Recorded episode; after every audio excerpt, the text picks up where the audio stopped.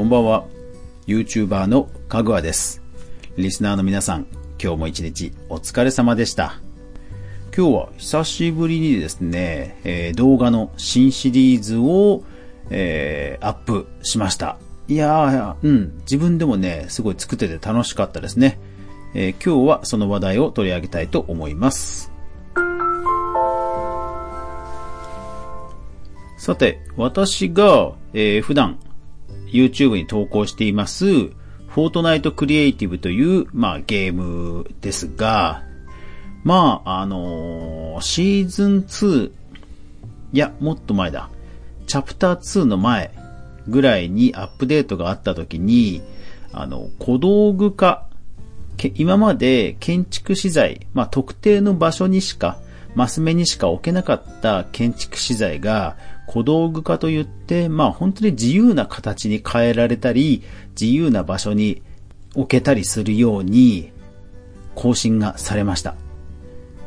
例えば今まではどういうことができなかったかというと、うん、例えば日本家屋なんかで、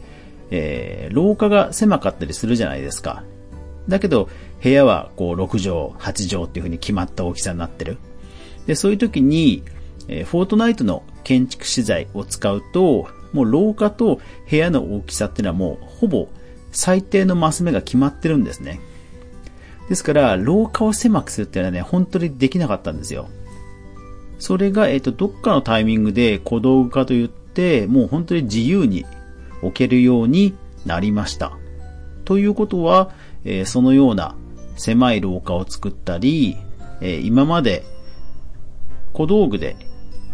欲しかったようなテクスチャーとか模様とかも、まあまあ、さらにバリエーションが増えたっていうことになります。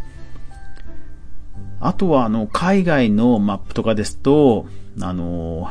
本当に自由な位置に置くマップが広が、あの、増えました。例えば、あの、要は斜めに置く。今までは家を斜めに置くっていうのが、まあ、ほぼ不可能だったんですよね。でも、そうやって自由に置けるようになったので、もう、一般のリアリティのある既存のワールド、世界のように 斜めに置いたり、えー、狭い壁を作ったりとか、もう本当に自由な建築ができるようになりました。まあ、サンドボックスゲームとしては、究極の形になったなというところなんですよね。で、あの、それに呼応してか、えー、ツイッターとかでも、ものすごくこう、クオリティの高い作品がアップされるようになりました。ただ、あの、普通の人が、普通の人が一見見ると、まあ、本当に立派な西洋建築としか見れないかもしれないんですが、あの今まで苦労してきたものとしては、それを見ると、ものすごくすごいなと感動するわけです。逆に言えば、ようやくこれで一般の人が見ても違和感のない建築物や、あの、景観が作れるようになったと言えるわけですね。ですので、あのー本当にこう、レベルの高い作品が出るようになりましたし、あとはあの、日本の国内でも、チームで作る動きというのがやっぱり加速してきた気がします。えっ、と、昨日だか今日だかのツイートで、えー新しい建築の、チームが作られたというツイートがありまして、で、海外にも発信していくということを、ツイートされてたのを見ました。で、あのーツイフォートナイトクリエイティブでいろんなこうハッシュタグでチェックすると、やっぱりクランを作るんだけど仲間募集みたいな、そういうツイートも、やっぱり前よりも増えてきた気がしますし、うん。まあ、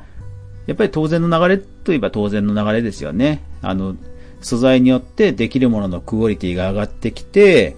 で、えーよりね、高みを目指すためにはやっぱりチームプレイで、より高度な建築物を作るっていうのは、まあ本当自然な流れだとは思うんですよね。うん。で、まあ実際本当すごいものがね、えー、ツイッターとかにも出回るようになりましたから、いやー本当うん、素晴らしいですよね。うん。やっぱりサンドボックスゲームでユーザーがそうやってどんどん活性化して、え盛り上がっていくとなると、やっぱりゲームとしてのね、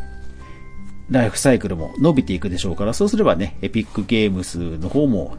嬉しいでしょうし、まあ、我々ファンとしてもね、あの、ゲームが延命してくれることは、やっぱり、あの、旬じゃなくなったとしても、延命してくれて、え長く遊べるっていうことは、やっぱり嬉しいことではありますからね。そういう意味では、もう大歓迎、素晴らしいなと思うわけです。まあ、ただ一方でですね、まあ私自身一人でやっていて、えー、仕事を普段やりつつ、えー、まあ49のおっさんがですね、悶々とフォートナイトクリエイティブをやってると、まあだんだんこう あの、ついていけんわって いう気持ちもだんだんね、湧いてくることはもう湧いてきちゃうんですよね。うん。いや、ここまではさすがに俺作れんわっていうふうに、えー、いう気持ちも、やっぱりね、正直、うん、湧いてきて、えー、モチベーションが下がってた時期は、実、実はね、実はちょっと最、下がり、最近ちょっと下がってました。そう、ラジオだからね、こういうこと言えるんですよね。うん。やっぱりね、サブチャンネルいいですね。そう。実はね、ちょっとね、モチベーション下がってました。うん。あと、ほら、仕掛け系？ミニゲームとかもね、以前ちょこちょこ作ってましたけど、仕掛け系も、ね、やっぱりあの、相変わらずのバグで、本当に振り回されてる状況なので、やっぱりなんかね、モチベーション下がってたんですよね。うん。いやー、どうしたもんかなと。ね、楽しめないんじゃ、ね、ゲーム実況やる意味ないんじゃないよなっていう風にも思うわけですよ。ね、そういうのも伝わりますしね、やっぱり画面越しにね。うん。やっぱりゲームね、楽しくやりたいじゃないですか。で、悶々としてたんですが、ある時、本当にね、ほん、特にきっかけがあったわけじゃないんですが、あ、そう、きっかけあったあったあった。きっかけあった。えー、この後紹介しますが、えー、ある本を読んで、えー、こう書いてあったんですよ。誰も見たことない面白い企画を作ると。まあ、とにかくあのー、ね、あの、面白い番組っていうのは、あの、見たことないものを作るんだと。いうことを書かれてる本があって、見たことないものか。うーん。と、まあ、考えるきっかけをつかみました。で、考えたときに、やっぱり、ね、無限にいろんなデザインができるっていうことに俺は何か、えー、つまずきを感じてるんだ、と気づいたとき、気づいて、じゃあ自分でもう制限を作っちゃおうということに、えー、たどり着いたんですね。で、私自身、まあ、フリーランスとしてずっと二十何年仕事を、えー、してきて、なんとかサバイバルしてきて、えー、生き残ってきた身としてはですね、あの、何か無限に物とかお金があるよりは、制限があった方が、いろんな工夫ができるっていうのを実は体では知っていました。そうか、じゃあ制限を作って、いろんなこう、無限を生み出せばいいんだっていうことに、まあなったんですよね。それで、あ、制限、フォートナイトクリエイティブで制限って何かって考えたときに、そうそう、ね、コピーができる上限の100っていうのがあるじゃないですか。あ、これだと思って。で、100オブジェクトでとにかく作楽しく作ろうという企画になったんですね。でね、調べたら、そう、やっぱりなんかそういう研究結果あるんですね。えー、アムステル大学のジュニナ・マグ、マグククさんらの研究だと、そのやっぱり障害期があることによって、人の精神的な視野が広がるっていうもうね、結果が出てるんだそうです。あと実際ビジネスでも、あの予算に上限がないよりはやっぱり制約があった方が、えー、イノイノベーティブなものでもやっぱ生まれやすいんだそうですね。逆に制約がないと、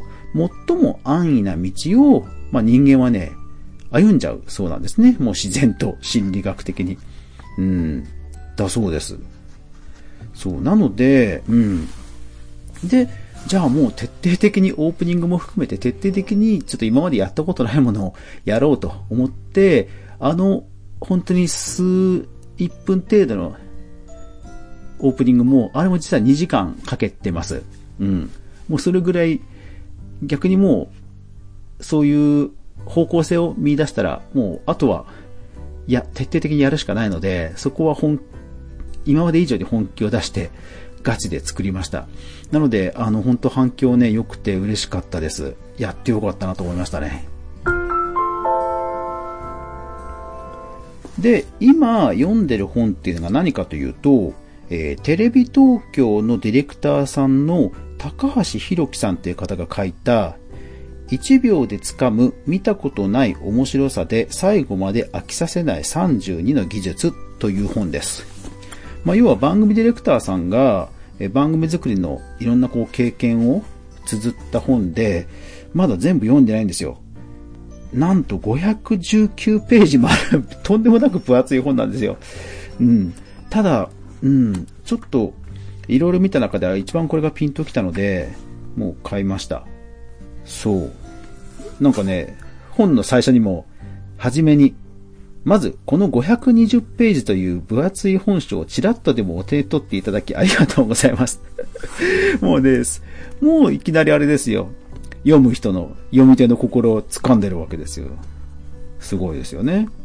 で、この、えっ、ー、と、高橋さんという方、な、何のディレクターさんかというと、えー、僕は現在、テレビ東京で家ついていっていいですかという番組を企画し作っていますと。あの番組のディレクターさんなんですね。あれ面白いですよね。そうそうそう。っていうのもあって、そう、すごいピンときたんですよね。で、むちゃくちゃ面白いです。読みやすいし。だからまだちょっとボリュームがあるんで、まだ全部読み切ってないんですが、これをやっぱり、よ、多分これが今私に必要、足りないもんだと思って、信じて、えこれを勉強しています。で、あれですよね、あの、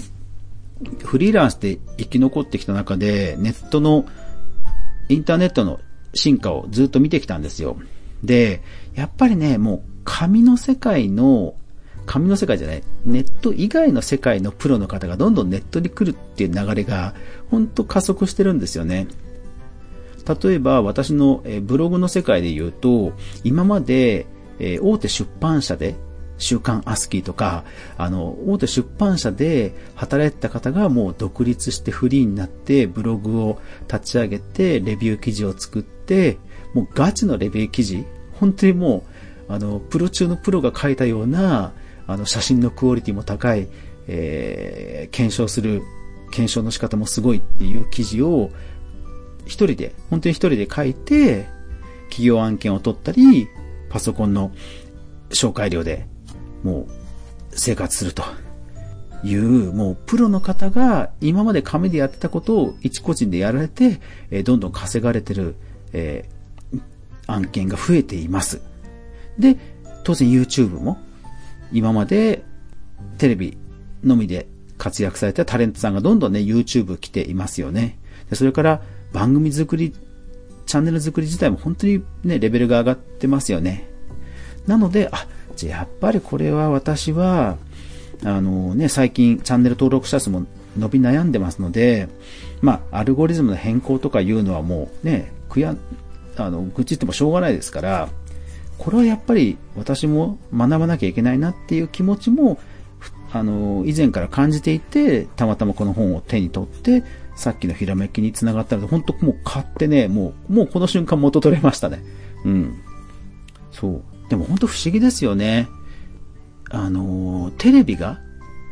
例えば、ね、今だったら、あの、その、家行ってもいいですか？とか、あとはほら、ポツンと一軒家とか、ね、あの、YouTube でやるようなこう、手持ちカメラで、普通のこう素人さんを撮って、で、それを番組にしてるわけじゃないですか。で、一方で YouTube はね、カジサックさんとか、有名なタレントさんがどんどんクオリティの高い番組作っていくわけじゃないですか。なんか逆転してるというか、お互い、それぞれがいいとこを、あの、取り込んでいって、まあ、双方がね、面白くなってるっていうのは、本当なんか面白い、興味深い現象だと思うんですよね。うん。いやー、だから本当ポツンと一軒家とかね、家ついていっていいですかとか、そういう素人さんを出すにしても、多分あれもね、十分むちゃくちゃ練りに練られた構成だと思うんですけど、でもそういうのをやっぱり YouTuber の僕らも学ばなきゃいけないとは思うわけですよね。ブラタモリとかもほんと緻密にね、あの、ロケーションしてるって言うじゃないですか。だから、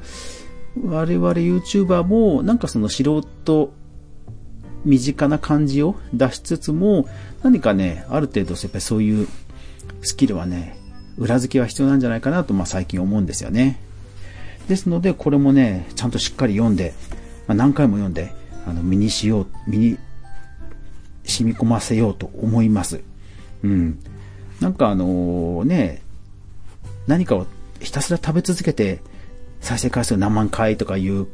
動画の方もいらっしゃるんでしょうけど、多分僕はそれ それはちょっと、